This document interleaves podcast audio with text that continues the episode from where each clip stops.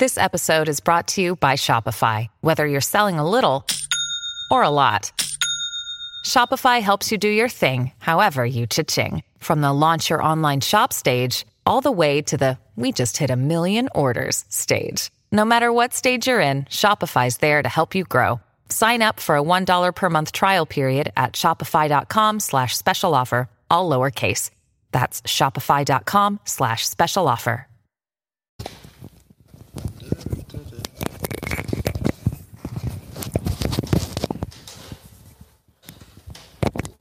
Hold on, hold on. Not yet, not yet.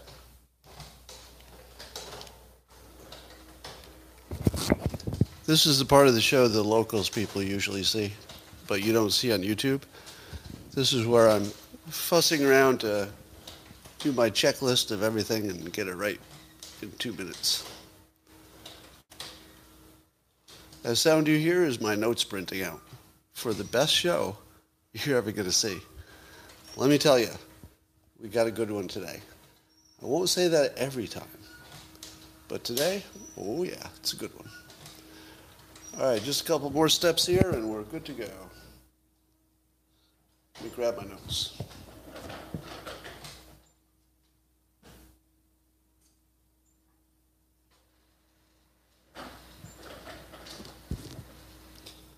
Good news. It looks like there might be another uh, twist in the saga. That instead of my normal show, you might get to see me take that HP printer. See it there? That's my HP printer. Um, it's trying to do something, trying to print my notes for the show. It's making noise. Looks like it's begging for cartridges or something. I don't know. But what it my last HP printer is in pieces on the floor of the garage. Yeah, I don't even think it knows it. Because obviously, hey, what the hell's going on? Obviously, if my printer knew what its uh, fate was going to be in about five minutes, it would be printing a lot better than it is a lot better. Because his predecessor is in a lot of pieces that I keep in a uh, container next to uh, the door in the garage so I can see it every time I walk by.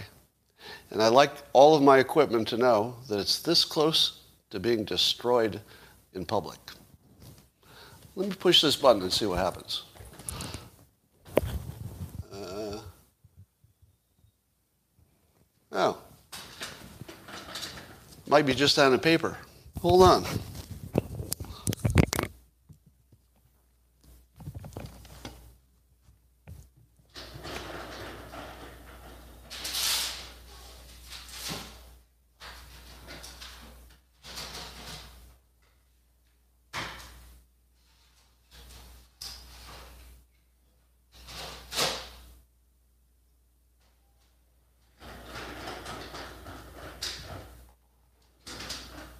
This is kind of exciting. Because if this doesn't produce anything like my notes in about 60 seconds, I am going to rip it out of the wall and throw it over my balcony onto the sidewalk below. Now see, a lot of you, a lot of you think it's senseless. A lot of you think it's senseless to threaten your technical devices, but no. You can see it working right in front of you. Yeah. Those of you who say, uh, it doesn't make sense to threaten technology, that's not going to make a difference. But you see it yourself. See, a few threats, boom.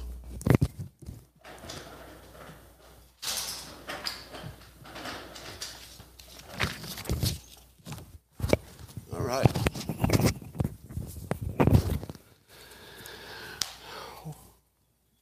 Well, I also don't want to say this is the worst start to the show of all time, because I've had some pretty bad ones.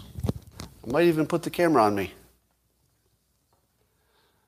Welcome to the worst simultaneous sip of all time. Oh, are you kidding me? Come on. Come on, technology. Come on. Uh, my iPad was teasing me, but I think now. There we go. There we go. Take a deep breath, everybody. I know there was a little bit of panic there when you thought to yourself, I don't know if there'll be a simultaneous sip today. It's not looking good. Because it almost went off the rails, but we saved it. We saved it with what? Threats. Yeah. A lot of people don't, don't think threats work, but they do, even on technology. And I think we're in good shape now. So I can't claim this will be the best thing that happened all day because I had such a bad start, but it's going to be in the top 10, even with this bad start.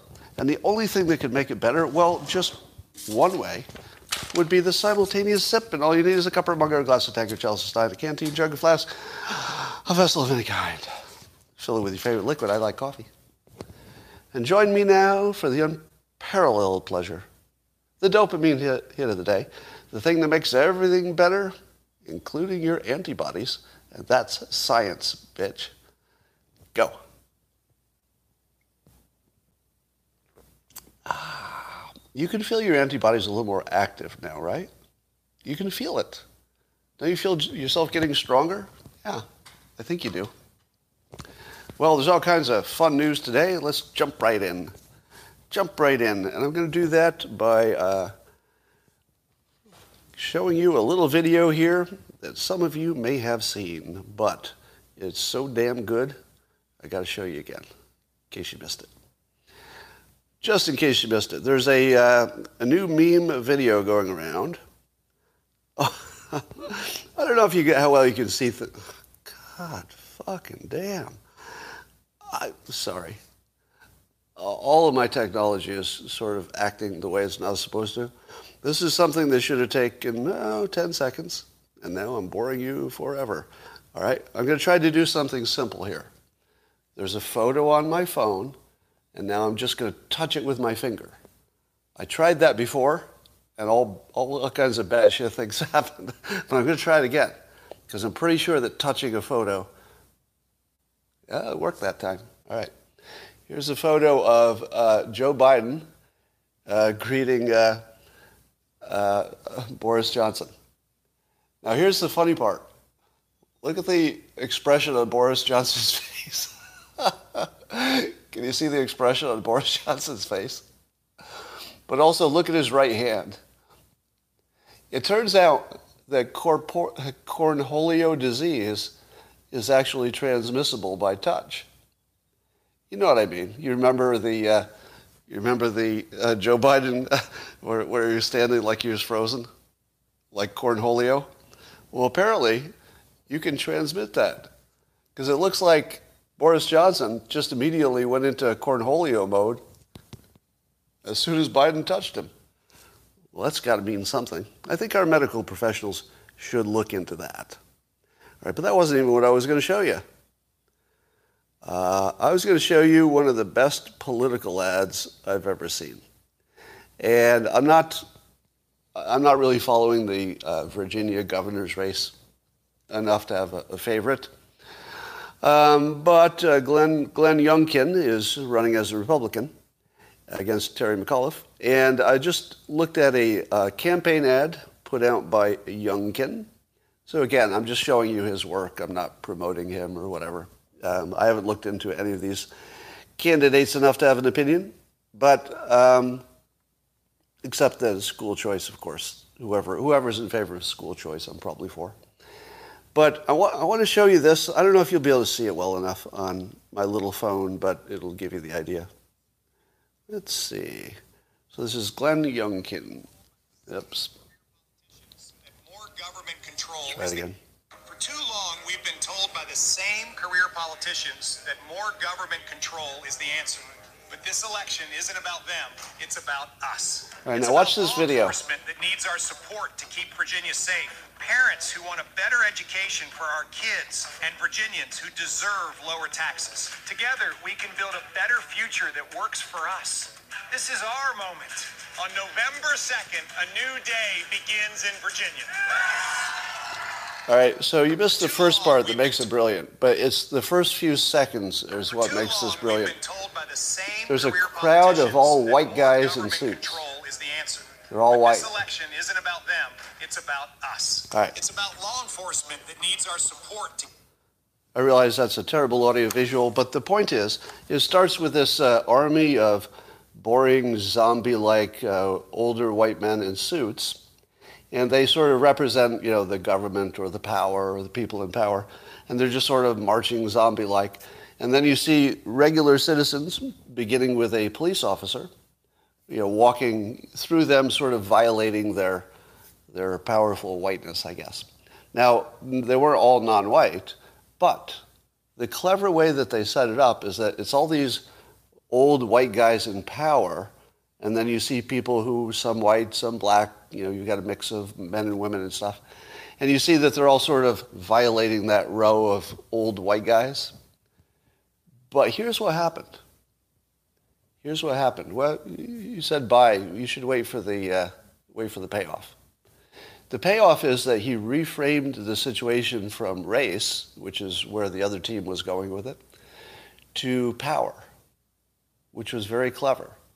Because he made it look as though the old white guys are not about being white, because the people violating, you know, their, their power uh, visual were some white, some black, some men, some women. So he basically reframed it from race to power. Um, Somebody says my locals mic is off, but it isn't, is it? Um, so there, are you having trouble with the sound on locals? All right. Let me see if I can change anything here. Let's see. I am plugged in. I'm going to pull the mic. All right. I pulled the mic on uh, locals. And let's see if you can hear that now. It's the same. Um, no difference. Is there anybody who can hear it well? Hmm. Okay, looks like we got a problem here in locals. I'm going to kill this feed, which means ending the app. Yeah, I'm going to try to restart it. All right, um, over on YouTube, apparently we have good sound if you want to run over there and uh, not have to worry about it. But uh, looks like I'm not going to be able to do this. All right, let's see. Let's try it on my other device. I've got my, oh, God, what a nightmare this morning is. oh my God. Is just everything going to not work? Um, Seriously, just, just everything's not going to work today. All right. Well, hmm. Let me try another one. I'm going to try a test one. Sorry, YouTube, you're just going to have to sit this one out because I got to fix this right now. So it'll take a second. See, this is the trouble with uh, all live streaming. Uh, if you've never tried to live stream, the technology never works the same twice, which is why, um, which is why it's just really hard to live stream on two platforms at once. All right. Um, let me see if I can fire this up. So in theory, I'm firing up another uh, locals feed but you might not be able to see it.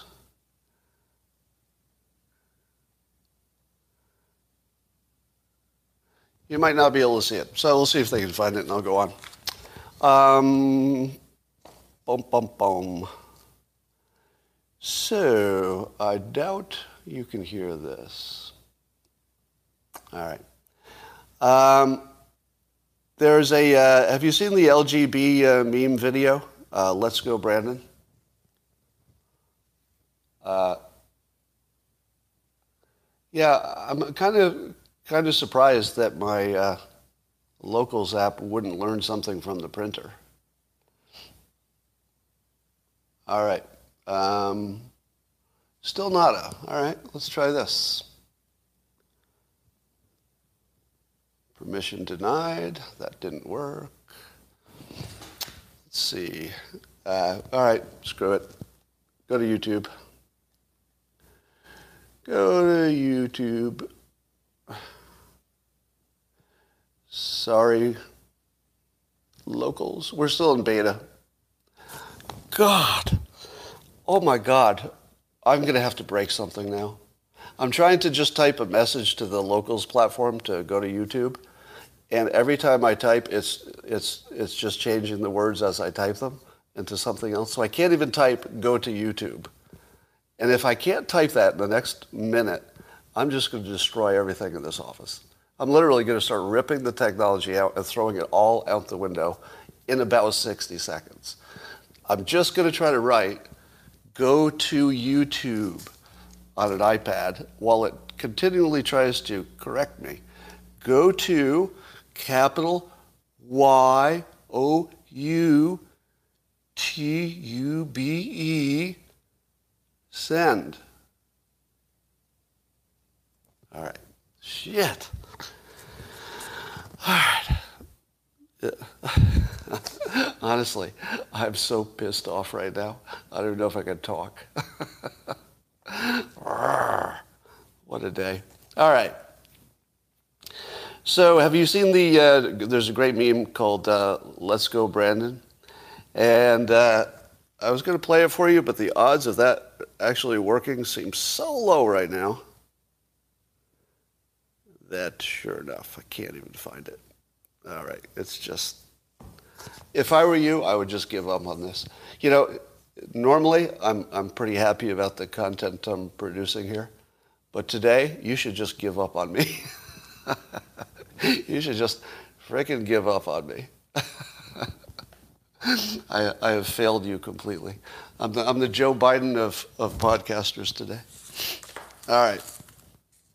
Anyway, somebody made a great beam in which they blah, blah, blah. Wouldn't it be great if you could hear the thing I'm talking about? Is there anything more boring than somebody describing a meme that they're not showing you? No, nothing. There's a, well, there is one thing. Describing a dream or telling somebody about a good meal you had, those are worse than this. So it could be worse. You could be listening to a coworker telling you about a great potato they ate that one time. That's worse. All right, let's talk about something that doesn't require any technology. Um, have you seen that Facebook is doing these ads in which they're asking for more government regulation? Have you seen that? It's pretty clever because both the left and the right are mad at Facebook for different reasons and some similar reasons. So Facebook is very cleverly doing persuasion in which they're producing ads saying, we'd like to, you know, have the best, uh, the best control of bad content while letting good content through. But it's tough for us to do. It would be a lot easier if we were more regulated. They're actually asking to be more regulated. And I think it's brilliant in terms of a, a way to manage the problem. I don't know what could be better than asking to be, asking to be uh, regulated. All right. Um, yeah. So Apparently, uh, Roe versus Roe v. Wade might fall because of the nature of the Supreme Court. People are saying that. I'm not predicting that's going to happen, but let's say it gets chipped away at to the point where it's difficult to get an abortion in, I think there could be up to 20 states that would restrict it if, if they could. So if Roe versus Wade falls, let's say 20 st- states or so make it illegal to get an abortion you should expect people would drive to neighboring states where they could. And here's my prediction, which I predicted before, but I'll re up it. I will predict that um, there will pop up a solution to the transportation problem. So, right now, if you were low income and you wanted an abortion in a state that, let's say in the future, they restrict it, you could, in the future also, I'm pretty sure, arrange to get a ride and maybe even a place to stay overnight until you come home, something like that. And I think that it'll just it'll just pop up spontaneously from uh, abortion activists who will just say, "All right, I'll take a turn. You know, today will be my day to drive 100 miles. I'll take a couple of people." So I have a feeling that it will get really complicated to get an abortion, but I can't see it going away. I feel like the system will just uh, adjust. Um, all right. So uh, here's something that you wouldn't expect. You know that Joe Biden likes to raise your taxes, right? You've probably heard of that. He wants to raise your taxes. But Biden loves taxes so much, he's actually trying to raise taxes on other countries. I'm not even making that up. I'm not making that up. Biden is at the G20 meeting right now, and he's going to be pushing something called the global minimum tax. He's literally, not making this up, he's literally trying to raise taxes in other countries. Now, if you had told me that could happen, I would have said, that's pretty funny. That's some hyperbole right there. Ha ha ha. He loves raising taxes so much that he's raised all the taxes he can in this country, and now he's got to go to other countries to raise their taxes. Uh, except that it's happening. it's actually happening. Um, but don't you feel good that instead of sending a leader that would embarrass the country, somebody who's embarrassed the country with mean tweets, don't you feel better knowing that we sent a, a, an empty bag of meat instead of a mean tweeter? I don't know about you, but as an American, I feel pretty, pretty good about Joe Biden being there, uh, a brainless sack of meat. And the good news is, I don't think people are going to mock him like they did Trump for his mean tweets and things he said. I think they're going to let uh, Biden off the hook because you don't really want to be seen as mocking the mentally handicapped. And while you think that might be a joke, it isn't. Because I do think that Biden is so obviously mentally degraded at this point that it's a little hard for any leader to make fun of him because it would be making fun of somebody mentally handicapped. And no leader wants to do that in public right? so Biden has somehow solved the problem of our president being mocked by being so degraded that he's unworthy of mocking at this point, or at least you wouldn't do it in public. So good work for those other leaders, not mocking our, our degraded president. Um, how much, how much must it sting to be Trump? Did you ever get, uh, let's say uh, you leave a job or you get fired or something, and then you're replaced by somebody who's really good, you don't really like that, do you? Because you're like, oh, damn it, I got replaced by somebody who's better than me. That really stings. Same as if you have a breakup you get replaced by somebody who's, I don't know, better looking, younger, richer, whatever it is. You're like, ah, oh, damn, that stings. But it's worse if you get replaced by somebody terrible. I mean, it's bad both ways. But if, but if you're running for president and you get beaten by a brainless bag of meat, that's got to sting. Well, who beat you? Well, it was almost a human being. It was a sort of a uh, semi-ascension bag of meat and uh, beat me pretty handily. That's got to sting. No wonder Trump's having a hard time with it. Um, Apparently, one of the big topics at the G20 will be climate change. And I remind you, this is a perfect example, that the public runs the government, not the other way around. The public runs the government, not the other way around. Now, it's different in maybe a dictator situation, but in any democratic republic kind of a situation, the people are in charge. And why is it that the politicians all have to say good words about climate change when they get together? Is it because they, as leaders, decided that's what they want to say? Nope. Nope. They have to say these things in public because the public requires it. The public's in charge. The politicians have to give the public what they ask for, or they can't stay in their jobs. Here's the, here's the catch, though. We do delegate to our government decisions that are close. In other words, if the country is a little bit closer to, you know, having, having a, a mixed opinion on it, well, then we say, all right, okay, we can't figure it out ourselves. So government, you know, go make a decision and we'll live with it because at least we'll, we'll respect the system even if we don't like the uh, result. But the public does that intentionally in a sense because they can't make a decision on their own. But when the public wants something, let's say 90 to 10, does the government have any, any flexibility? None. If the government wants something by a 90% majority, the, the people will get what they want. The government has to give it to them. So if you're trying to guess something, don't convince the government. They're just listening to the people. You, you need to convince the other citizens. So, so your power play is to convince other people. And then other people, when they get to some majority, will convince the government. But convincing the government of anything is probably a waste of time. They're just responding to the, the biggest forces. So never forget that you're in charge if you need to be. And if it's 50 50, well, maybe you just need a different system and the government satisfies that. Um, apparently, Biden's playing the forgetful old man card at the G20. So, of course, it was sort of awkward when he meets uh, France's head, Macron, because there was that thing where the US, Australia, and UK put together some submarine deal with Australia uh, and uh, cut, cut France out of a you know, multi billion submarine deal.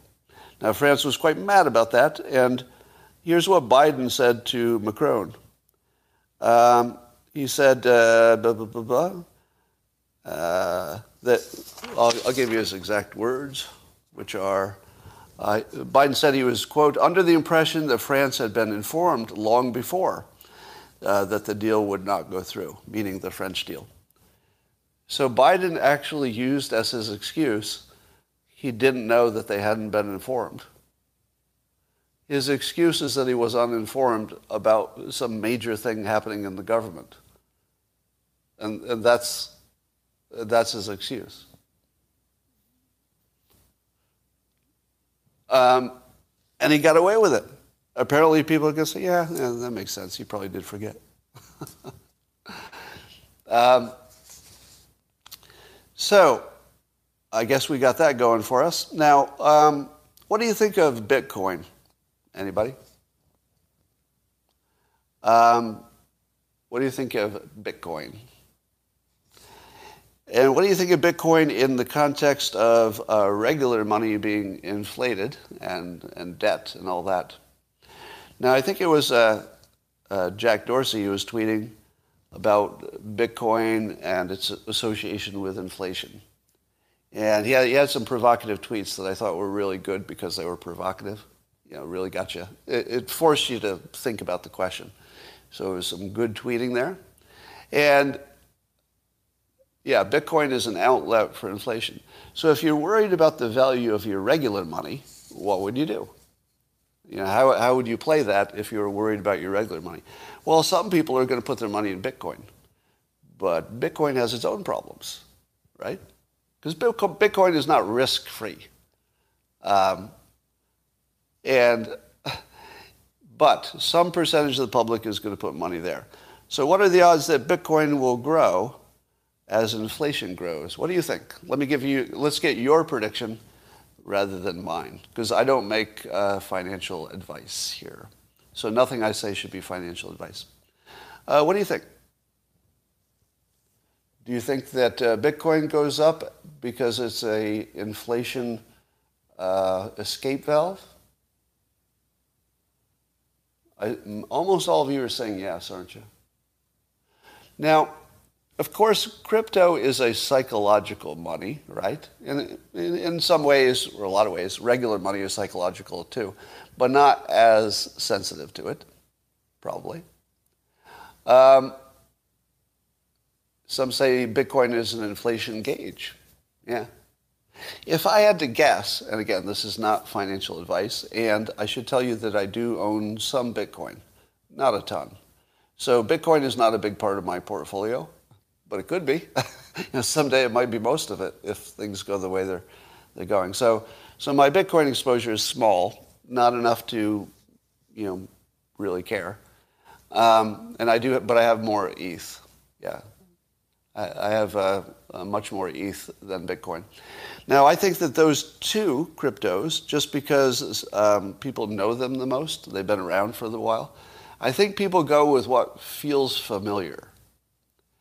And while there will always be lots of frothiness in the altcoins world, uh, the crypto coins, I think the two that people are just comfortable hearing and using the most are just going to grow because people are comfortable hearing them and they've been around. And that's all anybody's going to be able to understand. So if you expect the public to understand any intricacies of cryptocurrency, well, not many of them, 2% maybe, tops. The rest of the public is going to say, I guess I got to get into this crypto thing. Tell me the least amount you can tell me that will let me get into it and, you know, stay out of trouble. And now, if you were going to give somebody advice and you couldn't educate them completely, and you just wanted to make it simple, what would you advise them? Here's what I would advise them. It is the time to at least diversify into some crypto. Anybody agree? How many would agree that it's the time, maybe it wasn't always, but it is certainly the time now, that if you don't own some crypto, it's probably a mistake. You know, if, if you're 90% crypto, that's probably a different mistake. You could, it could work out well for you. It might work out really well. But, you know, in terms of uh, statistically, it would be a mistake. So here's what I think. I think because the uneducated um, masses are likely to start looking around for alternatives, I think they're going to go to the, the big names. Just like people buy Apple because it's safe, they buy IBM because it's safe. They buy Microsoft because it's safe. They shop at Amazon because it's safe relative to something they don't know anything about. So if I had to guess, the psychology of this is that inflation will make crypto seem like a smarter move, a less risky move, because the alternative is more risky now, and that the Bitcoin and uh, ETH will be the big winners. There will also be some minor coins that do well, but those will be exceptions. All right, let's talk about something else. The uh, Lincoln Project has taken responsibility for a, I guess, a fake demonstration in which they had people with tiki torches pretending to be conservatives, um, pretending to support uh, Glenn Youngkin, the Republican. Now, what they were trying to do is associate Youngkin with the Charlottesville Fine People hoax because most of their voters don't know it was a hoax. most of the Democrats still think the Fine People hoax was something that actually happened. They don't know it was a fake edit of the video. And if you ask them, they'll say, Scott, you're so wrong about this because I saw the whole video. I saw it with my eyes, I heard it with my ears, but of course they didn't. They saw an edited version that they thought was a complete one. Now,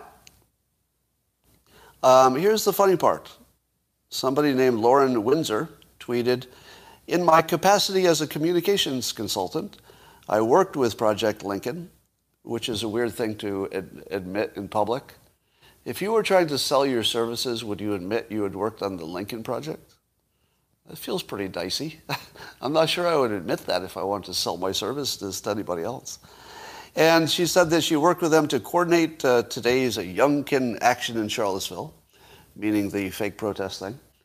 Uh, and she says, I join them in the fight to defend our democracy from right wing extremists and call for Glenn Youngkin to denounce Trump's, quote, very fine people. So she's a communications consultant who either doesn't know that the fine people hoax was a hoax, which is a big problem. if you're in the political world and you don't know that's a hoax, that's a pretty big problem. Or doesn't either knows it and is lying or doesn't know it. Which do you think? In the comments, tell me, do you think that uh, Lauren Windsor is lying when she references the Fine People hoax? Or do you think she doesn't know it's a hoax? What do you think? Most of you think she's lying. I'm going to go against your opinion. It has been my experience that the left actually believes it's true. And I can tell you from one personal conversation with one person in the news business, uh, you know, a prominent news person, I, I won't mention a name because it doesn't matter, But I've had an extensive conversation with somebody who reports the news for, for a living. And that person absolutely believed it was true. Absolutely. It was a long conversation, and there's no way they were lying. It was somebody who absolutely believed it was true. Now, when I was done, I'm not sure he believed it was um, completely true, and I'm not sure he believed that Trump was completely off the hook. But I probably changed at least the way he was thinking about it, I think, at the end of the conversation. Yeah, it doesn't matter who. Your, your guesses are, I'm not going to respond to your guesses. Because the, pers- the personality doesn't matter. It's not about the personality. It's about the fact that somebody in the business really thought it was true.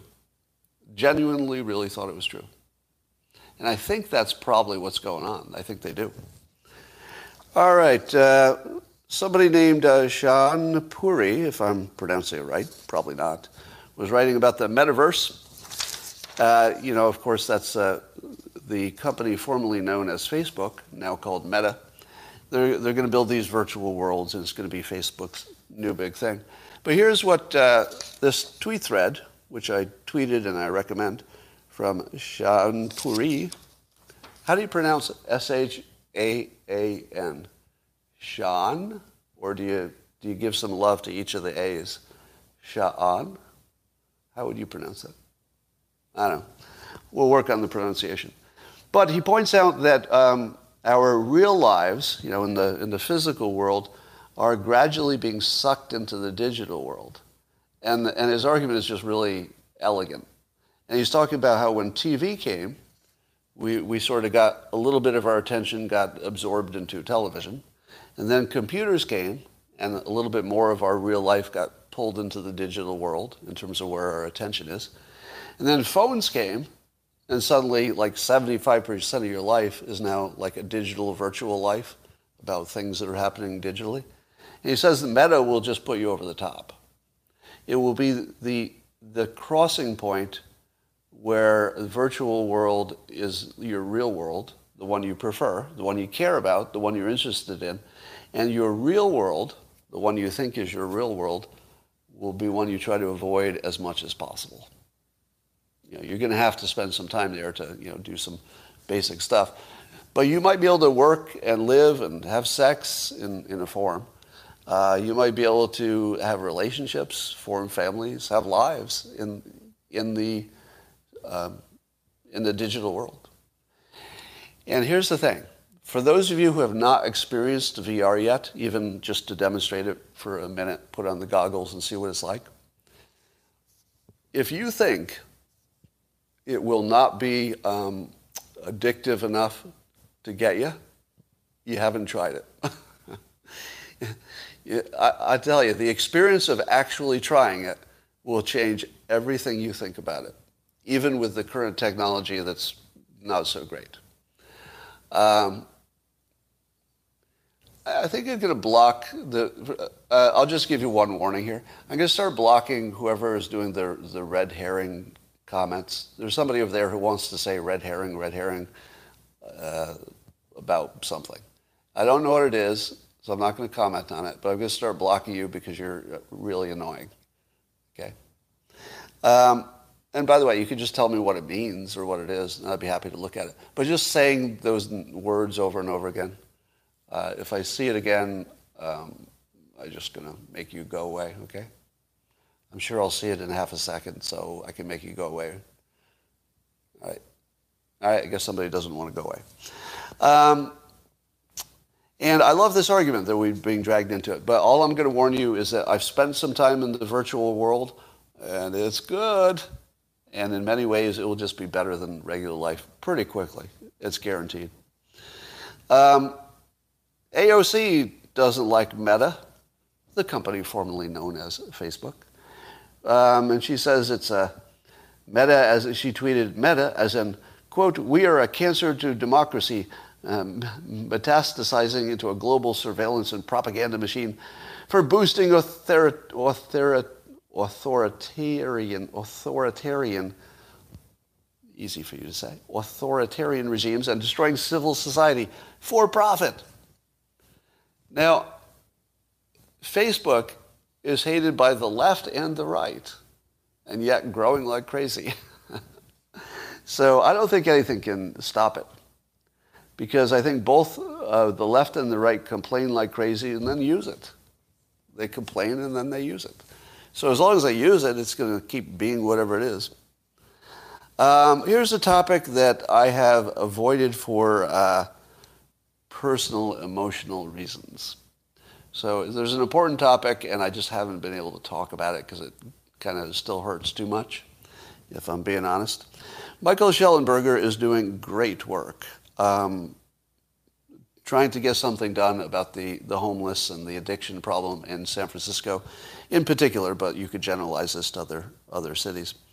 And he, one of his main points is that because we're so progressive, uh, progressives have said they would rather addicts die on the street, in effect, than to be forced into something they didn't want to do, which is to get treatment and medical help.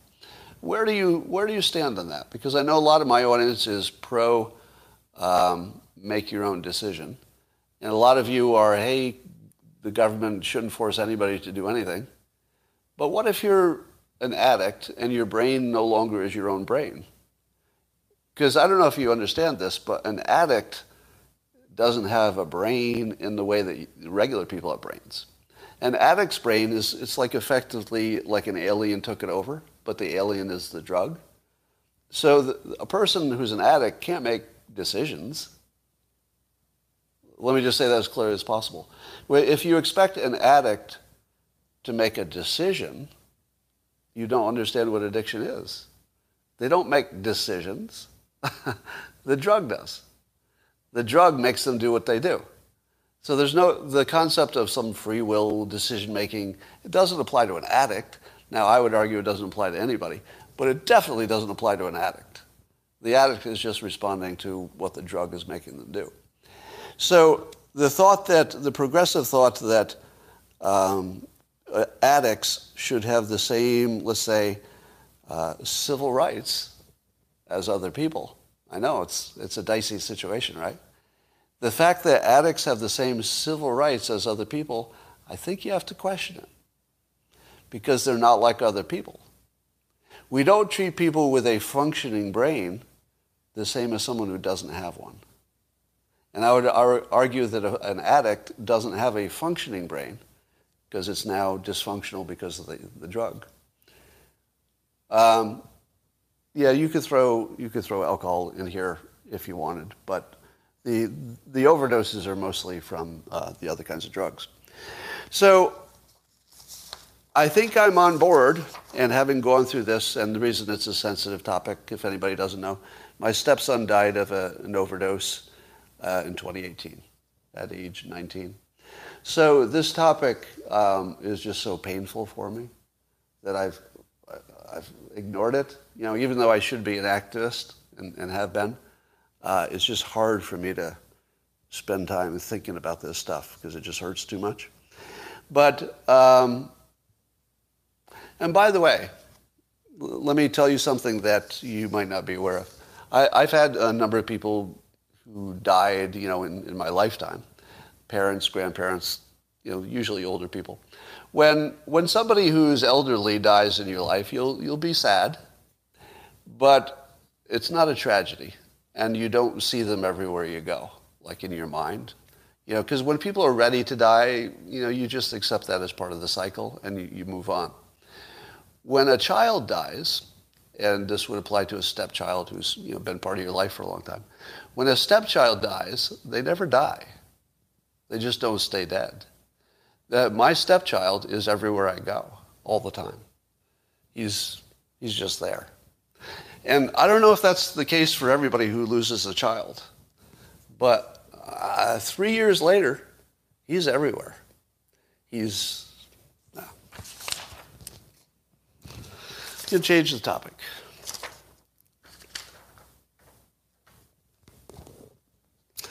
Uh, that's why I don't talk about it. All right. Um, here's my favorite story of the day. Uh, I'll start with this as a lead up to it. Um, AT&T, um, they must be experiencing a lot of cancellations because if you haven't heard, AT&T decided to go full racist. It's really shocking. So in particular, they've, they've decided to be anti-white. And they're actually training the employees to consider white people the enemy and the, the source of all racism, et cetera. And, you know, while there's some factual truth, of course, that white people were behind slavery and lots of other things, uh, I mean, you know, I'm not arguing the factual reality of it. I'm just arguing that if you're a major company, you can't target an ethnic group and get away with it. you can't target an ethnic group, I don't care which one, and get away with it. Okay? And what have I told you about the public? The public's in charge. AT&T doesn't won't do this if the public doesn't want them to in large enough percentage. And in this case, it's not going to take a large number of people to cancel their service. If 10% of people cut, canceled their service over this, I think the CEO would be replaced, wouldn't they? You don't think you can get 10% of the public to cancel AT&T service um, over the fact that they're blatantly racist and uh, and uh, this is not even an interpretation. I'm just telling you what they say, right? They're demonizing white people. Uh, I'm not making it up. You can check for yourself. And I would have to think that by now, just, just based on the number of people in my own follower base, the number of people who told me that they canceled AT&T this week, it's pretty big. On YouTube, now on, on the locals platform, a lot of people canceled AT&T this week.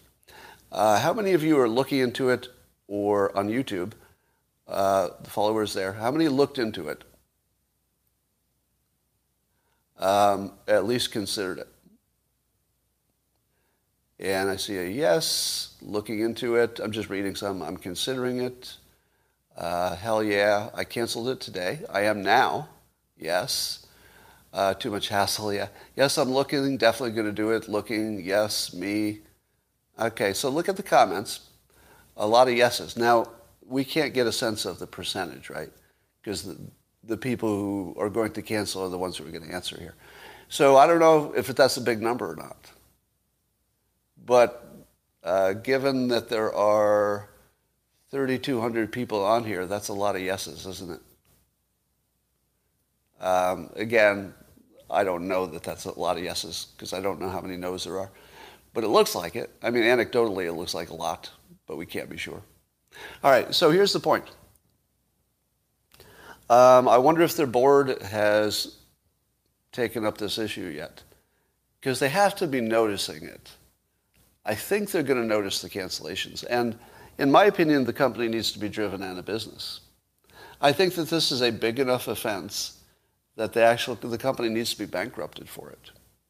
And um, the alternative would be for the CEO to resign or, or be replaced. I would accept that, but you know if they change the policy at the same time. But uh, you can't let a, a major American company be overtly racist and stay in business. We, we don't do that in America. That's just not American.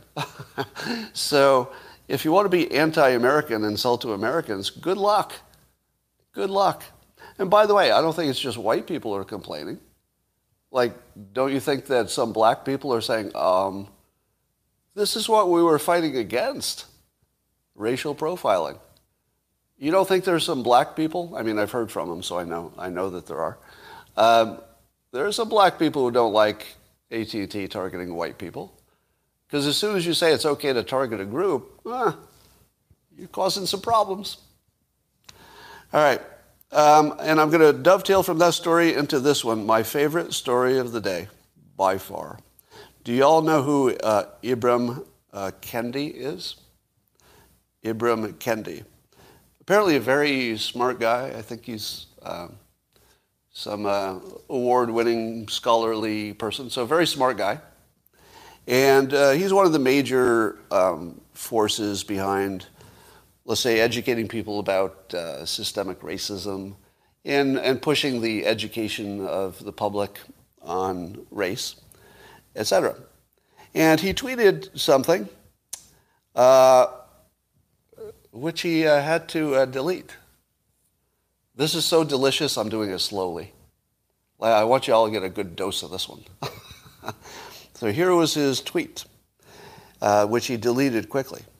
He said more than a third of white students lied about their race on college applications. And about half of these applicants lied about being Native American.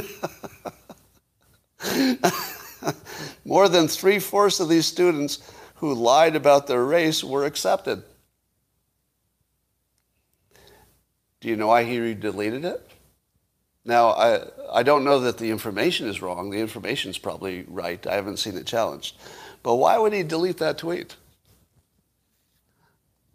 Well, Andy Ngo has an opinion about this. Andy Ngo uh, re- responded by showing the deleted tweet. And he tweeted himself, Andy did, race activist uh, Ibram Kendi tweeted out a report claiming high numbers of white students falsely identify as people of color to reap benefits. He deleted the tweet after realizing it didn't advance his argument that whites are privileged in every way.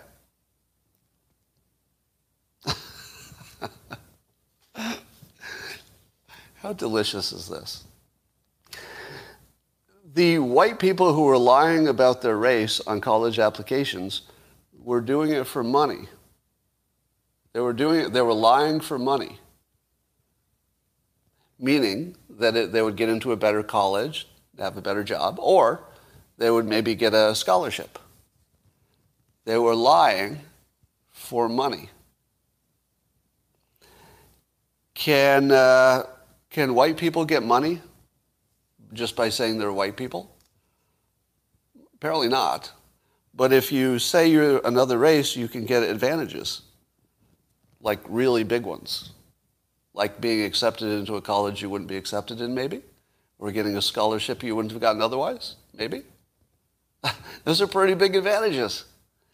So uh, I don't think uh, Mr. Kendi got exactly what he wanted with this uh, comment, and it's funny that it took him a moment to realize it was counter to his entire reason for existence. His entire reason for existence is this. Now, uh, as many of you know, I also identify as black. Why? Why? Because I can. That's one reason.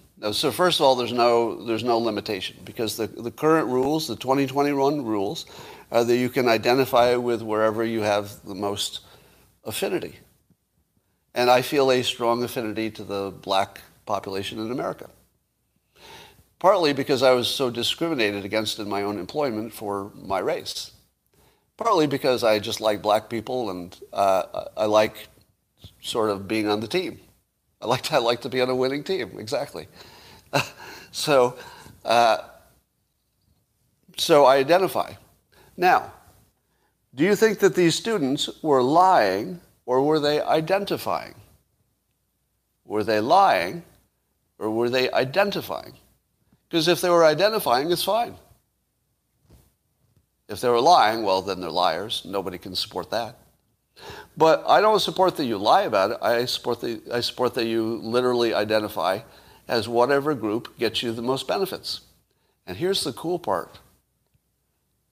You can change it anytime you want. So you could be filling out your college application and identify as Native American or black or whatever you wanted. And as soon as you've handed it in, you could say, I'm going to the store now. I'm going to go shopping. I'm going to identify as white so people don't follow me around and think I'm going to uh, steal something. And then as soon as you leave the store and nobody has followed you around for suspected stealing, and you've got to apply for a job, identify as black, apply for the job, get the job, keep your identification, identification as black until you need to change it. Now, I don't see any problem with that under the current rules. Do you? And I'm, I did not make the rules. I'm not suggesting a rule change. I'm saying those are the current rules. Have, have I ever told you how to destroy a bad idea, a bad policy? In the comments, tell me what's one, and maybe the only way, to destroy a bad idea that's policy or, or law. What's, how, how do you destroy a bad idea? You embrace it. Exactly. You can't do it by criticizing it. You can't, you can't make a bad thing go away by criticizing it because whoever did it in the first place still thinks it's a good idea. But you can adopt it, you can embrace it, and you can use it for all it's worth. And you know what happens when you embrace it? The system collapses because it was a bad rule. The reason it's a bad rule is that if everybody embraced it, things would go to hell. So if you want it to go away, just embrace it. Embrace it. What do you think these college students did when they, uh, they said that they were uh, Native American or some other person of color? What do you think they were doing? Lying? Were they lying? Or were they embracing it? Probably a little both. But the ones who were embracing it hard, they're my heroes. yeah, it's hard to know if anybody was doing anything but just lying for money. But if they were, if they were consciously embracing it to break the rule, and they got away with it, heroes, total heroes. So if you get to the point where 100% of the students identify as people of color, problem solved. Problem solved. It's the Bulworth theory, except accelerated. Do you, do you know the movie Bulworth? It was a uh, uh, eccentric politician who said a lot of outrageous things, and he was running for president in this movie. And one of the outrageous things he said is that, and I have to use the F word here because it's a quote, right? So send, send the children away.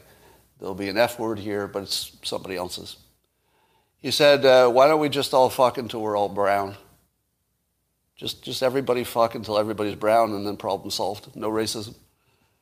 Uh, of course, there would be racism because we just find other reasons to dislike each other. you, know, you know, the left-handed people would be in trouble or something. We'd find some reason to discriminate because that's who we are. Uh, but I think, I think if a third of students said this and uh, many of them got an advantage from it, what's it going to look like next year? Next year, if you found out that three quarters of the people who lied on their application got a financial benefit from it and no penalty, what's going to happen next year? Well, it's not going to be one third it might be two thirds. so next year, it might be two thirds of all the applicants are pretending to be or identifying with another race. So I think that's the most delicious story of the day, in my opinion. All right, here's a question for you. Um, if you get a, for the people who are getting booster shots, if you've already gotten two uh, shots of the same type, let's say two Modernas or you got two Pfizer's, Apparently now they're going to open it up that your booster shot could be a different vaccination. And I think the idea is that they've tested and they found your antibodies still look good no matter which you boost, whether it's the same or, or a different one. But on top of that, on top of that, um, you know, might make it easier for supplies, more availability because you don't have to worry about which one you're getting, et cetera. So there could be a whole bunch of benefits for that. But there's one obvious problem, isn't it? Isn't there one obvious problem? In that if you are worried about the safety of the vaccination itself, aren't you doubling your risk by doing a second one? Am I wrong about that? So I need a, I need a medical opinion on this. Medical opinion. Uh, so I've taken two Moderna shots. If I were to get a booster, I would personally, this is my own thinking, so I'm not recommending this to you. But my own thinking says I should get the same shot again. Here's why. Because the first two didn't kill me. I had no known side effects from the first two shots. Would you get a separate vaccination if you were a little bit worried about the side effects, knowing that the first two you got didn't hurt you? Wouldn't you get the same kind the third time? Am I wrong about that? I'm seeing lots of no's, so, but I don't know which question you're saying no to. Now, I get the idea. Now, it, I would imagine that there's a benefit from getting a separate one, which is that if, if the one vaccine protects you in a particular way, and another vaccine added a different way to protect you, a little more protection. But don't you open yourself way up to one of the vaccinations being more dangerous than the other, and you, you switch to the one that gave you a, specifically a problem? Okay, so I, I, see some people agreeing with me, but I don't know if we're medically smart about this. This is the type of question where you can, where your common sense can get you to the wrong place. My common sense says do the same kind, but I don't know if the medical community would agree with that because they're recommending the different kind here. So I'm a little confused about why they're recommending this without a caveat. Uh, somebody s- uh, sent to me uh, on Twitter uh, a long text thing by an Australian engineer. He's an engineering PhD, so somebody who's really good at analyzing things.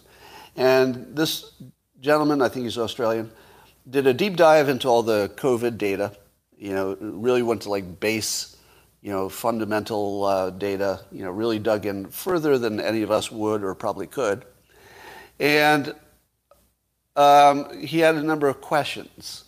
Now, if you read the questions, they're very provocative. Like, huh, if this is the data, then why is this true? And there were so many of the questions that it turned into what somebody called a, uh, a uh, Gish Gallop, which I'd never heard of.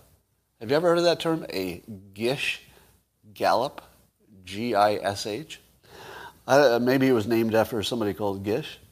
But uh, the idea is that you overwhelm with so many points that if somebody tries to argue with you, they can only they only have time to argue a point or two, and then you could say, oh well, okay, maybe you win on that point or two, but I had all these other points, so I still win.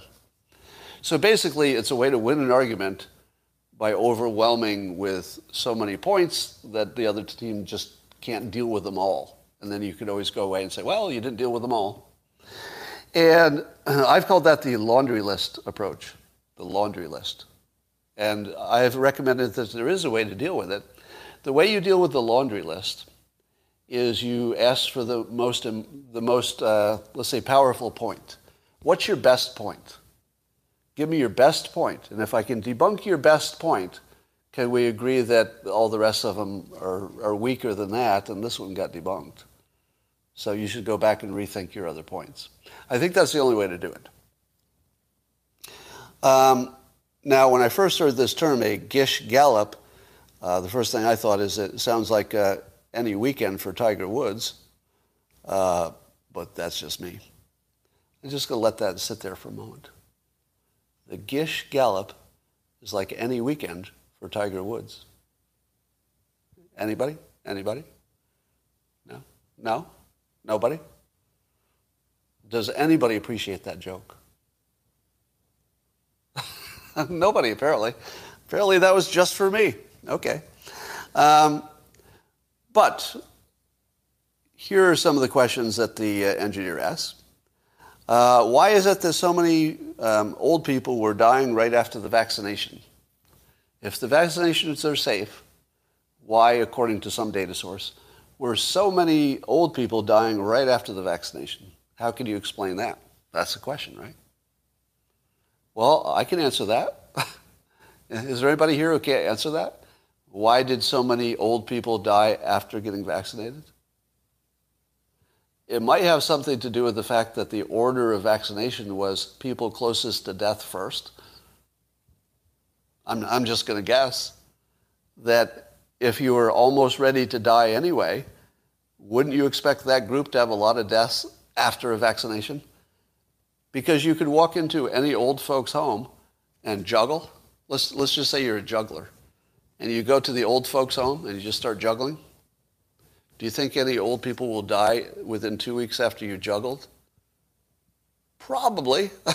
Probably. yeah. So I don't know if that's the answer, but seems obvious to me. Um, one of the questions was why did the regular flu disappear? Why did all indications of the normal seasonal flu just disappear? Now, I've asked this question myself. What do you think is the answer? Why did the regular flu disappear? Now, one would be that uh, the regular flu is being misdiagnosed as COVID. That seems likely, right? Good chance the regular flu is being misdiagnosed as COVID. Maybe. But I would think 100% of the people who were who had the regular flu and thought it was COVID would get a test, wouldn't they? Wouldn't everybody who had symptoms get a test these days, at least in the United States? So I'm not so sure that that's the explanation. And I don't think he was suggesting that's the explanation. Um, here's why I think the regular flu disappeared. Somebody says kids not in school, but there were a lot of places where kids were in school, right? And doesn't seem to make a difference. So in other countries, the regular flu disappeared, and in other countries, they went to school. Do you think it's because masks are really good against the regular flu? Maybe the masks are really good, but only for the regular flu, not for COVID. Do you think? I don't think that's the answer. Robin says, here we go. All right. the, the people, the people who think that I'm cleverly trying to convince you to wear masks or to get vaccinated or anything, you're all wrong. you're all completely wrong. So you can't read my mind, but let me tell you what's in there. Nothing about telling you what to do. And, and uh, I'm anti-mask. At, at this point of the pandemic, I'm anti-mask, except in special situations. Um, here's why I think the regular flu disappeared. It was never real. That's why I think the regular flu deaths disappeared, because they were never real. There were always estimates based on um, seasonality. There would be a seasonal bump in total deaths, and people would say, well, we don't have any other way to explain it. It's probably those flu deaths. Maybe. But I think when you started counting and you couldn't find any, you know, once we got really serious about, oh, you got some symptoms, we're going to test those symptoms, and then they tested them, it wasn't the regular flu. I have a feeling that the regular flu was always bullshit in terms of the deaths, not in terms of whether people had the regular flu. Yeah, and I've, I've never known anybody who died from it. Now, if you talk to doctors, doctors will tell you they do see people die from flu. So it's not like it didn't happen, but um, it's also very old people, frail people, etc. All right. Um, that was just about everything I want to talk to talk about today. I'll uh, try to figure out what's um, CDC reports pin deaths weekly. What? Uh, oh, did I recover? Did I recover well enough to salvage this terrible live stream? Oh, I have good news on the cat. Uh, being asked on an update on the cat. So my cat had a uh, tentative, probably cancer diagnosis that turned into absolutely no cancer. So when the most sensitive test was run, it was not there. So Boo the cat uh, will go on to a long, healthy life. We think. We think. Um, you wanted to see a printer uh, defenestrated. Yeah, well, you missed it when I did my last one. Yes, and um, the person least surprised was me. Here's why I didn't think it was real cancer. Have I ever told you to follow the money? yeah, I didn't have to tell you that, right? When you're trying to figure out what is true and what is not, follow the money works so often that it's amazing. And I'm not even sure that it's people making a conscious decision to follow the money. Because I don't even know why it works. Because I'm pretty sure a lot of people don't do that. Here's why I thought it was not true from the start. The so-called maybe cancer was discovered while fixing a different problem, which is she had some polyps that she had some surgery to remove them in her, in her ear, and it was causing some balance problems and stuff. And when they did the surgery, they found some suspicious stuff. And they said this could either be a signal from the surgery itself, just inflation, uh, inflammation, or it could be cancer. Now, what are the odds that they would find this cancer in a youngish cat, she's not that old, what are the odds they would find this cancer in the very place that they were looking for something else and found the something else, and that in the process of finding and removing the something else definitely would cause something to look exactly like cancer, which I think was more white blood cells or something. now, how expensive is it to figure out if you have cancer for sure? Really expensive. and what happens if you do have cancer? Really expensive if you're going to treat it. Now, so we did more tests. Follow the money. The money would have suggested that there would be more tests. Sure enough, there were more tests. Next test run was ambiguous. It was ambiguous because uh, it was an insensitive test. So what do you do if you get an ambiguous test? Well, you got to do the expensive one. You got to do the expensive one. And so that's what we did. Now, all along, I said to myself, it seems like this would be a very big coincidence, a very big coincidence that we discover cancer. Uh, oh, here's another fact. A cat that has this particular cancer is going to die in a few months, right? This one will get you in a few months. What are the odds that that, that little period of the cat's life, those few months, would be exactly the only time we did a surgery and discovered this, this uh, cancer, and not only discovered it, but discovered it so early that there were no symptoms. Right? There were no lumps or anything like that. What are the odds? So I said from day one, follow the money. It looks like this is not real. And sure enough, it wasn't. It wasn't. So I don't know that um, I actually like my veterinarian a lot, and I don't believe that she was just following the money. But I do think that it's weird coincidence that you could predict it always goes that way. Now, she has another problem, which is she still has the infection that caused the original surgery to happen. but there's some uh, drugs you give her. you can give her drugs, but you have to give her to her for two months, and then she'll be fine. The alternative is a hyperbaric baric chamber. And the vet explained to me yesterday, you, if you want an even better result, you, you could take her to a hyperbaric chamber um, frequently for two weeks for these, what I ex- assume are super expensive treatments that traumatize your cat. And then you could be a little more certain that the antibiotics work. But the antibiotics will probably work even without that. Now, I said, stop, stop, stop. I'm not going to drive to Oakland many times in the next two weeks to do this really expensive thing that I could do at home and just give her drugs every day. So I, the follow the money just works almost every time. Here's a little experiment for you. Next time you can't decide what to eat at a restaurant, ask the server which of the two things uh, that you're, you've narrowed it down to, which of the two things they recommend are they ever going to recommend the less expensive of the two items you say? Which one, which one is better? Do people like this one or this one more? I've been tracking this for decades. 100% of the time, the server recommends the expensive one. 100% of the time. Now, are they lying? I don't know. I actually don't know. Because I don't think it makes that much difference to them that the customer gets the one that's a dollar more, right? You know, their tip goes up by 20 cents. But they're certainly going to sell that one. And it's, you know, and maybe the restaurant requires them to upsell that one. But, but watch for this.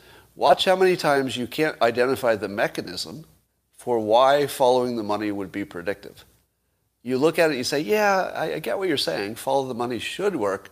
But the people involved definitely don't care about the money in this case. Because that's quite often, right?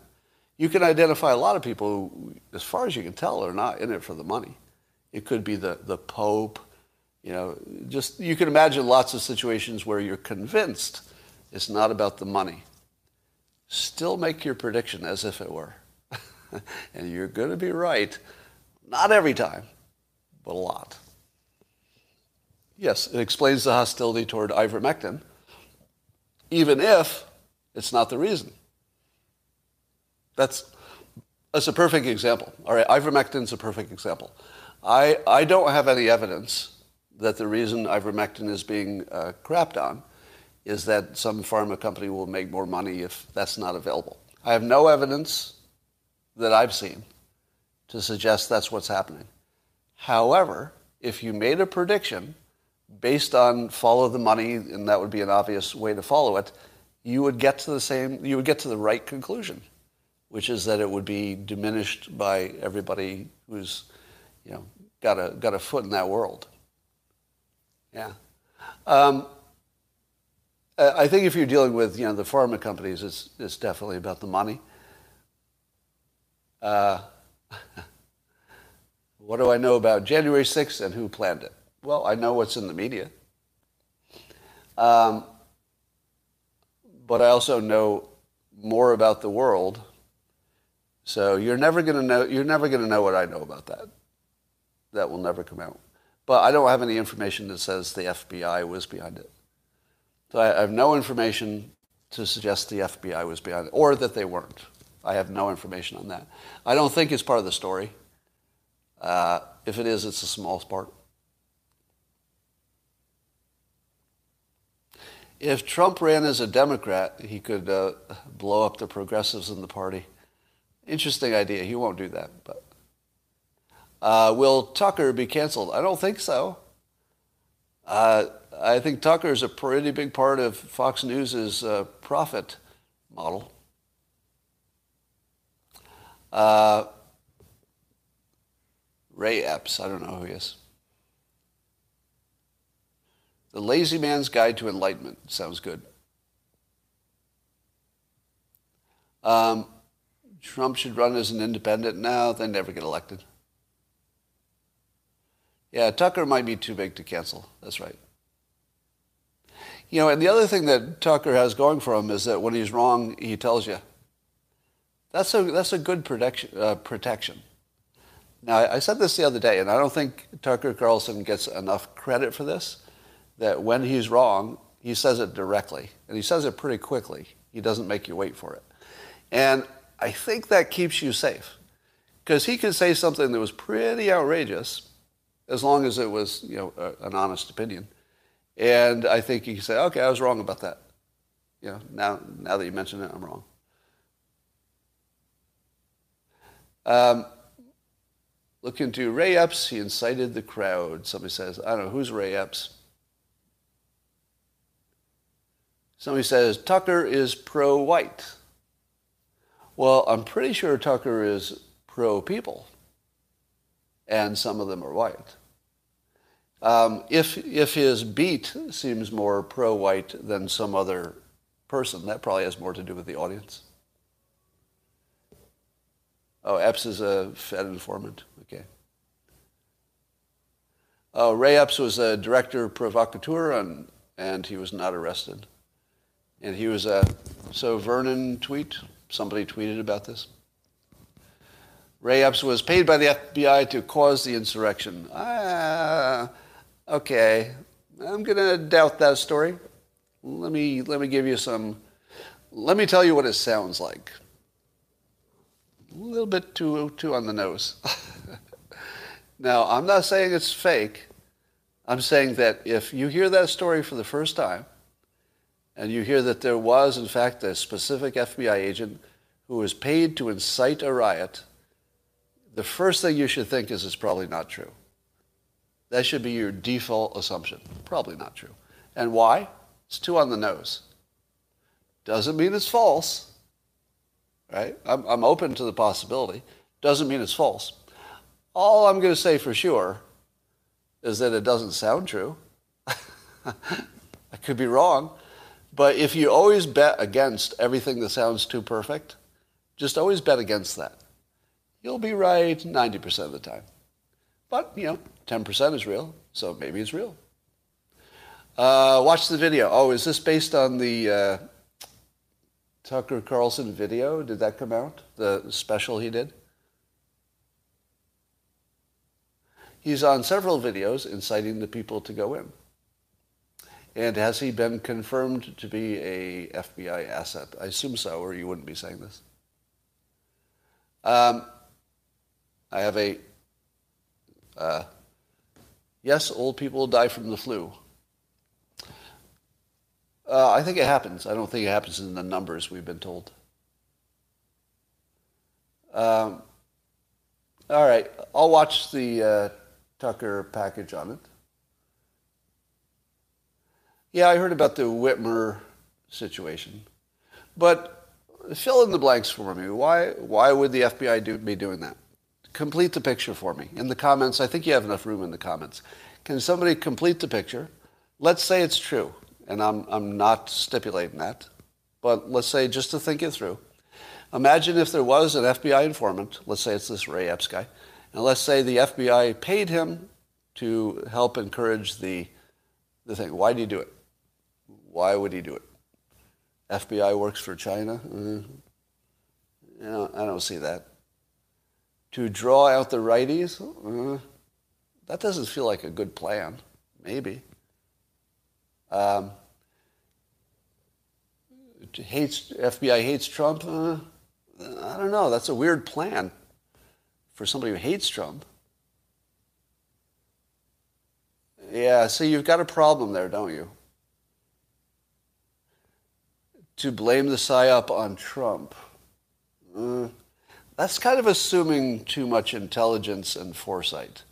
If you imagine that the FBI informant did it for the purpose of making Trump look bad, that is, maybe that's a pretty big stretch and I would say that's not a plan any rational person would try to do.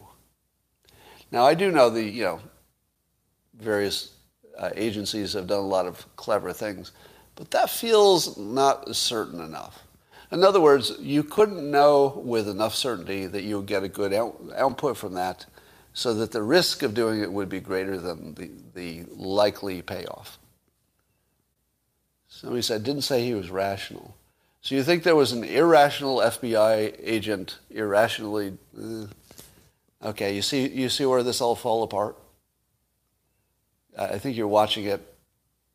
Yeah, false flag. So, all right, to do a false flag, to do a false flag, you'd have to have reasonable, uh, reasonable confidence it would work, right? So let's say in Syria, if somebody did a false flag about a chemical attack, would they have a reasonable, um, reasonable chance of getting away with it and not much uh, penalty if they didn't? So let's say you, you staged a false flag chemical attack in Syria. I'm not saying that happened, but let's say you did. If it didn't work, would there be any penalty to you, the people who put on the hoax? No. No, there would be no penalty. It would just be a hoax that didn't work. Now, suppose it did work. There'd be a big payoff, right? because you might change the military balance there. So it makes complete sense that somebody in Syria would try to fake a chemical attack, do a, you know, a false flag attack. Complete sense. Because the payoff is obvious. There's no downside, but the potential payoff is huge, and it's hard to see it going wrong. It's hard to imagine how that could have gone wrong. But now take the alleged Ray Epps convincing people to attack the Capitol. Could he have known with reasonable confidence that that would result in people disliking Trump more without collateral problems such as deaths? I don't think you could do that. Now explain the Steele dossier? Yeah, I can do that. Uh, um, so now explain the, Steele dossier, because in, in, some ways that, that looked like a, an op. The Steele dossier, dossier only had to convince the fake news to tell a fake story that was bad for Trump. What are the odds that that would succeed? Anybody? It's a fake story, and they only have to convince the fake news to tell it. That's it. It doesn't have to be true. That's easy, right? So it's easy to do a fake flag attack, and you could even predict it. If the upside is tremendous and predictable, all right, it's very predictable that the fake news is going to report this story. Even if they retracted it later, it would still work because they would report it up to that point. Now, what are the odds that Christopher Steele thought that he would uh, come out behind by doing this? Well, he was getting paid. There was every reason to believe it would work.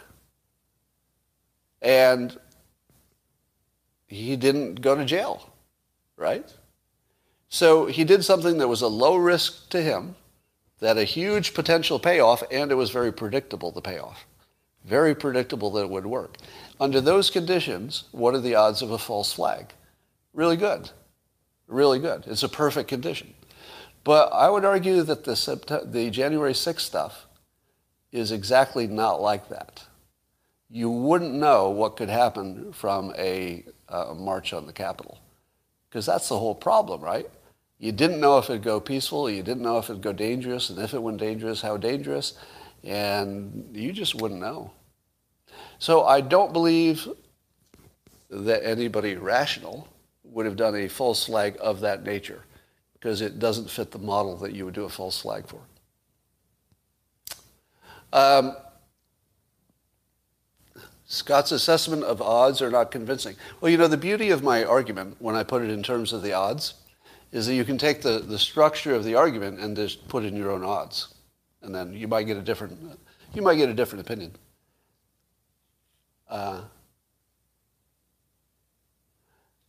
not a false flag, merely a framing. Well, it would be a false flag in terms of who initiated it. But yes, I, th- I, th- I would take that. I take that uh, correction. It might be more of a framing situation. Um, framing as in framing somebody for it. But I guess that's a false flag, isn't it? Um, top three ways to detect fake news. Okay. Number one, it's reported uh, as true on only one of the big networks. If CNN says it's true and Fox News says it isn't, probably isn't true. But also the other way around. If Fox News says it's true and CNN says that never happened, probably didn't. So that's the first rule. Both networks have to repeat it, have to report it the same, or it's probably not true. Secondly, is it too on the nose? It's just a little too perfect, that story. is a little too perfect, right? Number three, follow the money, right? If following the money suggests that the news uh, is probably fake, it's very predictive, very predictive. Now, not always, you know, not a guarantee. In fact, none of these rules are guarantees. But they're, I think you get to the 90% range, 90% uh, predictive. Let's identify. Uh, all right. Uh, uh, here's somebody who's coming back with the red herring stuff. So let me hide you on this channel. All right. Um, oh, here's one. The payoff of January 6th was that the FBI did not have to investigate voter fraud. Uh, that's, that's maybe too clever. Because I don't think, well, I see what you're saying. I see what you're saying, but that would be pretty risky. I just don't see the FBI doing risky plays. It's the wrong organization for risky plays.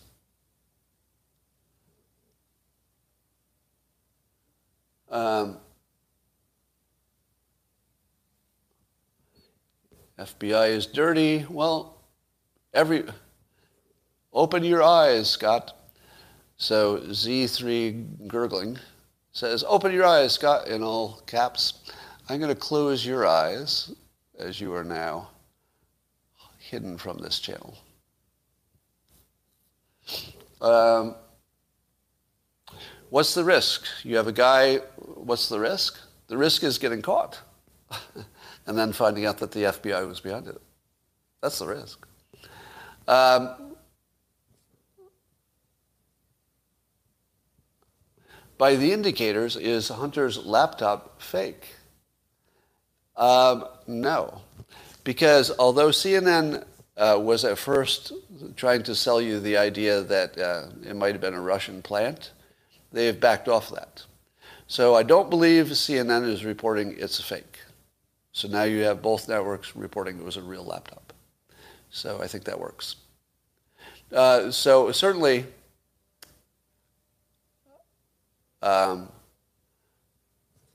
when did the FBI getting caught ever matter? well, I don't know the history, but it would have to matter. Uh, all right, everybody who's doing this gets hidden on the channel now. All references to that. Okay. Um,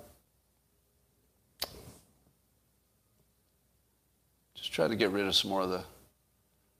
Uh, everybody who's saying the red herring thing, I don't, I don't care if you're the troll or talking about the troll. I'm hiding all of you. Just annoyed because you don't tell me what that's about. If I knew what it was about, I probably wouldn't care. Um, all right, just spend a moment looking at your comments because there's a lot of a lot of pushback. Now, but hear me clearly. I'm not saying it's impossible that the FBI did some kind of a weird false flag or they're guilty of something. It's possible. I just don't see it yet, meaning that the, the story's got a hole in it. It doesn't kind of hold together to me. Um, I don't think there's zero risk to the reputation of the FBI. There's only zero risk to the agent. So if it was an FBI thing as opposed to you know independent actor, the FBI would never. I, I just can't see them authorizing that. Too easy to get caught. Uh, too much of a downside.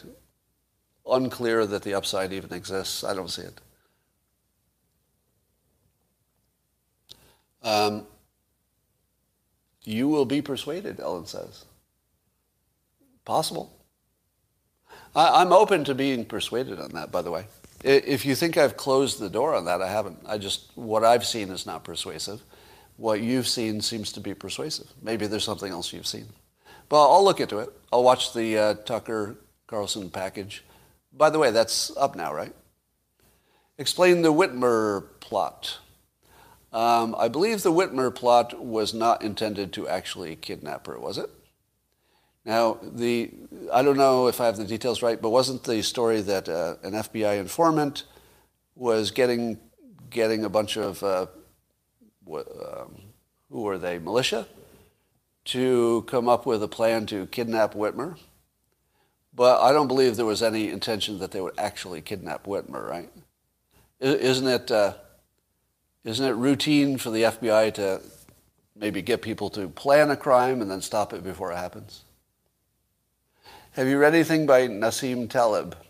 Well, yes, I read, I read the Black Swan stuff, um, but later after listening to him on Facebook, I'm sorry, listening to him on Twitter, I ended up blocking him, and uh, I don't consider him a useful voice. Um, he has, I don't want to diagnose somebody I don't know, and I'm not a doctor, but whatever Taleb has going on is influencing his um, opinions and communication. There's something going on with him that doesn't have to do with the, the arguments. and I, I don't know what it is, but uh, I don't see him as being a useful voice at this point. Um, same Whitmer agents sent to incite January 6th. It might be the same people, but um, I don't believe that the FBI gets people to do actual violent crimes just so they can accomplish something. Is there any precedent for that? Is there any precedent for the FBI getting people to do the actual crime as opposed to arresting them before it happens? Uh, has that ever happened? Um, the Whitmer kidnapping crew's uh, lead agent, and two of his underlings have been kicked out of the FBI, one for being a wife beater. That seems coincidental. Did I hear Michael Shellenberger on Joe Rogan? You know, I love Joe Rogan and I love Michael Shellenberger. Um, I think I know the arguments, so uh, I'm not sure I would have to follow all three hours of it. My only problem with Joe Rogan show is that it's three, it's, it's long. Now, if you want long content, it's exactly what you want but I rarely can consume long content. Um, see. Craig Wright is Satoshi Nakamoto. All right. How would we know? By the nature, we can't know if it worked. Well, maybe. That's a good point.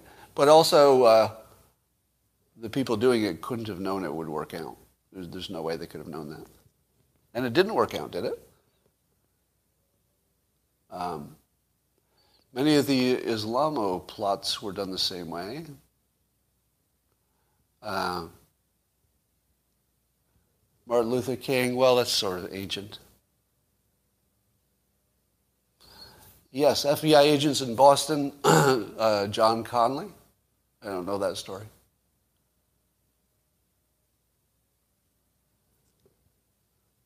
Um,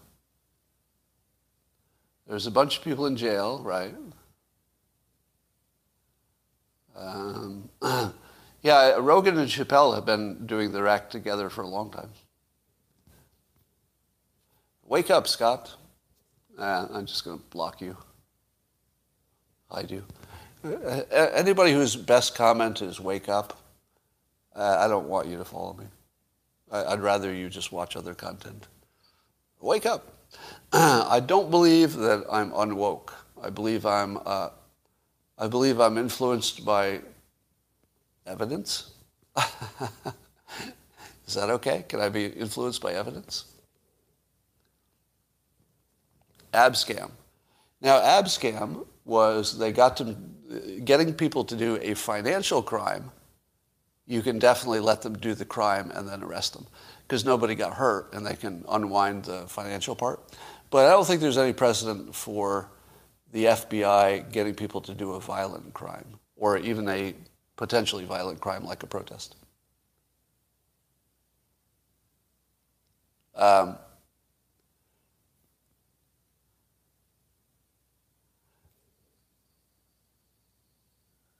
where do you watch uh, Barnes? Yes.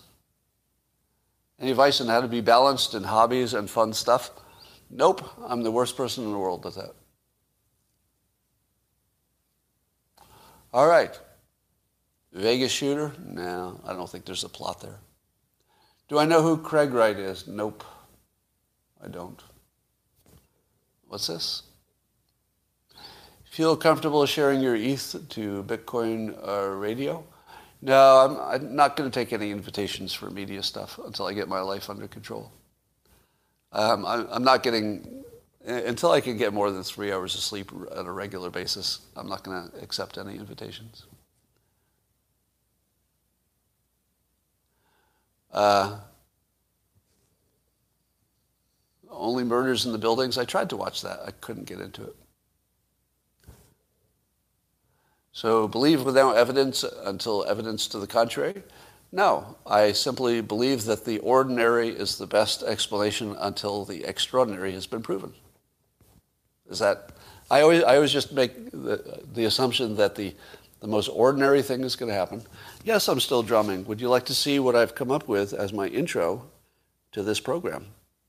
Want to hear the, uh, the drum intro? All right, here's the drum intro. Now, what you need to know is that the drum intro is based on uh, my morning routine, and the name of the piece is called Coffee. All right, so this is my own drumming, and it's supposed to rep- uh, it's supposed to represent me sleeping. It starts with a heartbeat.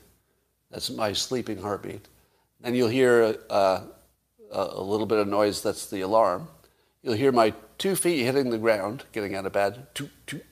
You're going to hear me going down the stairs and then you're going to hear me going on with my day until I have my first drink of coffee, all right? So going from uh, sleeping down the stairs, getting a cup of coffee, here is what might be some form of this, my new drum opening.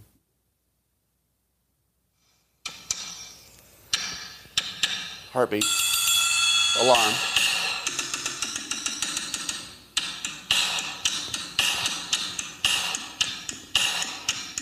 Going on with my day?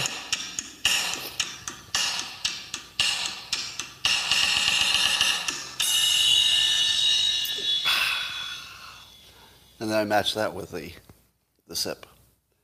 Anyway, that's my first draft I'm working on. Um, You think it needs to be jazz? Ugh, no. Uh, you like it? Steel drums would be nice, huh? It sounds better, of course, not played through my phone onto, onto my iPad. Um, well, I'm going to work on that. I might, ask, I might even ask somebody who's an actual drummer to drum it better, so it sounds better. But I also wanted to write a song. I wanted to write a song. So I, I guess in some ways it's like a, it's like a, uh, I guess it's a song. Now, uh, you want to hear a, uh, a tragic story? It's tragic. Not very tragic. Um, small, small tragic. So back when I was doing the uh, Dilbert TV show, uh, it was it ran on UPN for two half seasons. Uh, we needed a, an opening, and so I I designed the opening, and the design was it would be you know Dilbert you know evolving. You'd show like evolution, and then he'd evolve into a cubicle dweller, and then you'd show him you know in the cubicles and stuff. Now that was just sort of the, the first draft. Okay, I, I, I sort of asked the creative people, okay, go make me, go make me an opening that has this, these features in it, where Dilbert has evolved like evolution, you know, from a creature into a monkey into a human and then into a cubicle, because it's funny to show that people evolved into something so weak as living in a cubicle. So we hired, uh, uh, I think, the top person in the field to make the music, and then the animators put together the animation that, that achieved that, etc. And people liked it. Um, and I'm, I'm blanking on the name of the famous composer, Danny Elfman. Have you ever heard of Danny Elfman? Very famous composer for uh, music or movie scores and stuff like that. Uh, who was he with originally? Uh, Devo? Devo? I forget who he was with originally, but he's, he's one of the most successful people. So he, he did the music. Uh, oh, Oingo, Oingo Boingo, is that where it was? Yeah. Um, oh, interesting. Chad asked, do you know if they can determine if you've got natural immunity or vaccine immunity? Uh, to know if you have a natural boost. Interesting. Anyway, so I put together, so the, uh, the, the introduction uh, is a big hit, and uh, it is submitted for an Emmy, and it won an Emmy. So they just, apparently there's an Emmy category for show introductions. And the show introduction that I designed and then was executed by the animators and Danny Elfman won an Emmy. So do you want to see my Emmy? Anybody? Would you like to see my Emmy? It's, uh, it's right here behind me. If it looks like a blank shelf, it's because there wasn't enough room on the Emmy application for my name. True story. it was submitted without me knowing it. I didn't know it was submitted for the Emmy. But the people who submitted it left my name off because there wasn't enough room. So I didn't win an Emmy for the thing I designed. now, to be fair, all of the creative work was done by other people, right? The animators definitely deserved an Emmy, and Danny Elfman definitely deserved an Emmy for their work. But I did design it. it was my first draft, and typically, the person who does the first draft, no matter how much it changes, but typically in the creative world, whoever does the first draft gets some credit, some credit. So I actually won an Emmy without winning an Emmy. Uh, I think that's special. Do I use blue light blocking glasses? No, that's the weird question. Yeah, Elon Musk tweeted that he wants to create the uh, Texas Institute for Technology and Science so that the acronym can be TITS.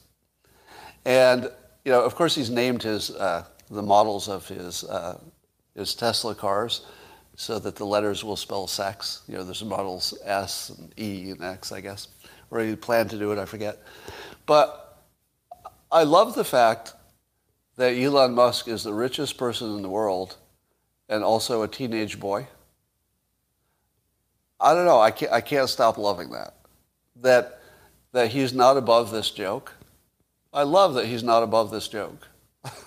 I just love it. Um, and I'm not sure it was like it wasn't it wasn't so funny. I guess it's funny because he said it. I, that, that's what makes it noteworthy. If anybody else said it, it would have been, eh. But the fact that he could fund it and actually create it, and actually might just for a joke, is hilarious. Uh, by the way, if you haven't heard Elon Musk uh, mocking uh, uh Warren Buffett, you, you, have to check that out. yeah. Ch- check out uh, how dismissive Elon Musk is of Warren Buffett, because apparently Warren Buffett also doesn't think much of Tesla. So, uh, you know, the, they conflict a little bit. But hearing uh, Elon, who's, you know, taking us to Mars and building electric cars and changing the world, hearing him talking about Warren Buffett as a guy who just looks at numbers, which is pretty close, pretty close to a good explanation of, of who he is. Yeah, he, he reads balance sheets and financial statements, and it's very boring. And uh, that's all he does. He re- that's, what, that's his contribution to the world, is that he reads balance sheets and financial statements uh, better than you. What is Elon Musk's contribution to the world? Freedom. My God. Elon Musk's contribution to the world is freedom. it's not even close. Oh, yes, I do. I am a big uh, Elon Musk fan. Uh, and I do have some small amount of Tesla stock that I bought in the past year. So that's my full disclosure. So very pro, uh, pro uh, Musk and uh, Tesla. But here's what I mean by freedom. We probably will only be free if we can leave the earth. You know, long, long term, freedom pretty much requires leaving the earth.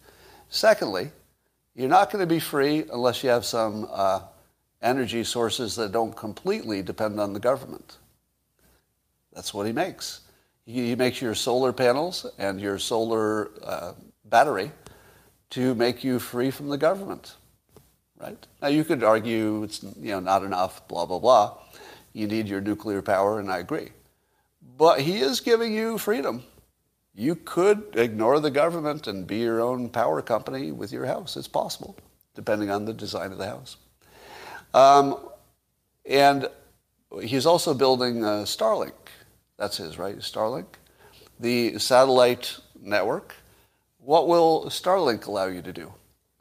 Avoid the, inter- the, avoid the phone companies. Avoid the big companies. Probably also avoid the government in some ways. Uh, because if you have more competition in how, in, uh, how information is distributed, the more competition, the more freedom, probably. So I would say that Elon Musk is directly and substantially altering the very nature of humankind in terms of the amount of freedom we'll have now and in the future. And Warren Buffett is just taking money from bad investors and giving it to himself. Because that's what he does. he just invests smarter so that some people are buying the wrong stocks. He's buying the right stocks on average, and he makes more money than you do, but it's at somebody's expense. It's at the expense of the people who made the wrong decisions. He's just taking money from one pocket and putting it in another. Now, you could argue that he creates a more efficient system, blah, blah, blah. That's true. But you can't compare the impact that Musk has on humankind to what uh, Warren Buffett did for himself and, and his investors, right? But basically, they, they were just moving money from one pocket to another. And uh, Musk is moving you from Earth to the moon, right? Those are not the same conversation, right? So I, I just love that. And by the way, I, I have a uh, I have a prediction about Warren Buffett. You want to hear it? And I can only give it to you in partial form. And the prediction goes like this. That when he and Charlie Munger, who's also super old, when both of them have passed, you're going to hear some stories about one or both of them that you never heard before. and it might not be good. You know what I mean? I have a feeling that the major publications, the people who could maybe find out if Warren Buffett has ever done anything bad, probably stay away. Partly because he's so lovable, and you know, genuinely he's just terrific in public. And but I can't believe that somebody with that money doesn't have a skeleton or two in the closet. I don't, I don't know in what domain or anything like that. No, I'm not thinking of you know any Epstein stuff or anything like that. I think financially. I would be amazed if after they both passed, and I think both of them have to go, Charlie Munger and and Buffett. And by the way, I'm pro both of them. I think they're amazing, amazingly successful, good role models based on what we know about them. And you should listen to almost everything they say because it makes sense. Uh, but I, I just have this intuition or something that there's something in that story that we don't know, the Warren Buffett success story, just something we don't know. We'll find out. Um,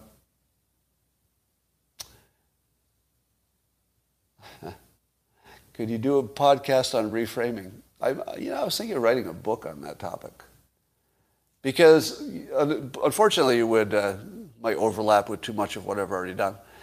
But I think that if people understood reframing as a technique and saw lots of examples of it and how to, how to reframe some you know, basic things in your life, it could be life changing. Do I own more than one house? No. Uh, I own one car and one house. Because I just, it, in order to own two houses, you need to have a staff, I think. And I don't want a staff. Um, micro lessons on decoupling and divesting from woke companies. Mm, no, I think that doesn't doesn't belong in the micro lesson uh, list. So the micro lessons I do, I've got over 190 of them now on the locals platform. So it's behind a subscription wall. But there are 190 lessons in two minutes to four minutes generally, each one of which would give you a new superpower. It's just something you hadn't thought of, a new way of framing things in many cases. And uh, they're all designed to give you a power, right? They're not inert. Everyone is like a power pack. And there are 190 of them now.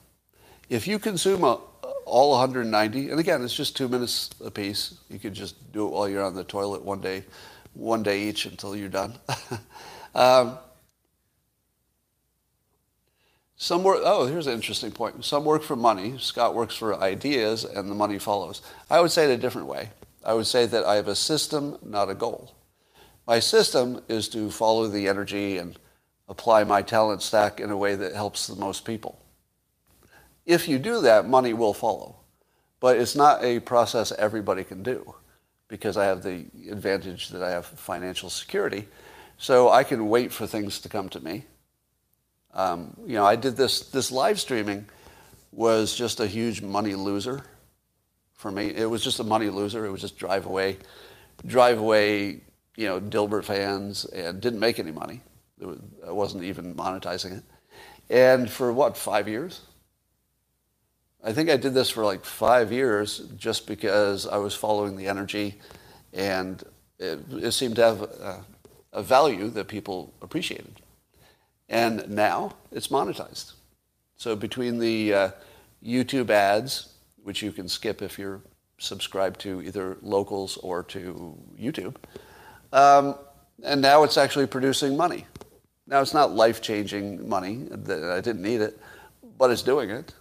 I mean, it's actually a a genuine um, what would you call it a a genuine business line of business, I guess. Did it help book sales? Probably. Probably. Yeah, so, so I didn't have a goal of being this.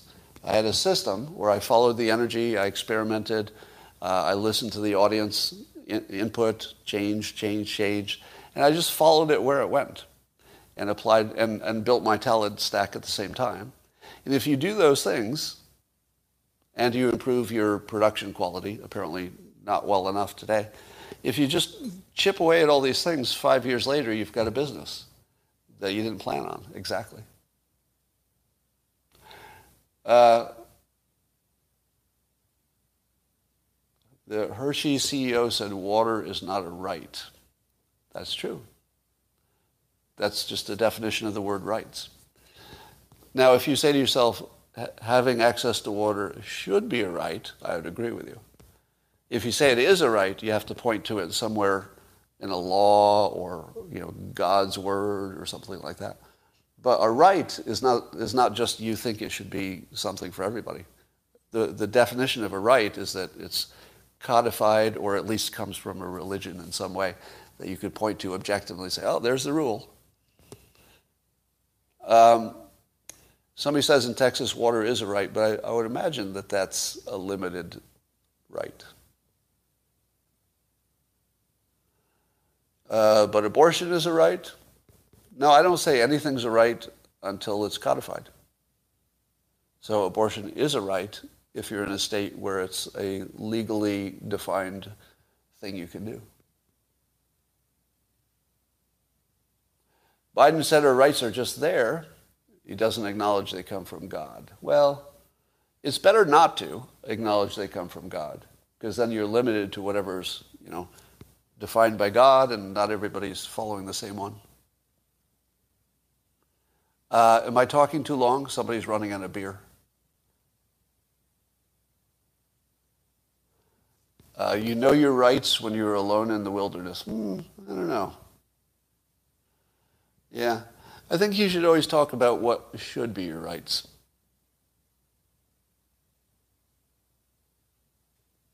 Somebody says Craig Wright invented Bitcoin and he has a huge trial that starts on Monday. Now, why would I not be aware that the founder of Bitcoin had been identified, if that were true? If that were true, are you telling me that wouldn't be the headline story? I don't believe that I don't believe what you're telling me. There's something left out. Um, insurance are not rights, but yeah. Yeah, I don't think anything is um, a natural right. I don't believe in natural rights. They're just things you want, things that make sense, things you would like to be a right, but there's no natural right, in my opinion. Um,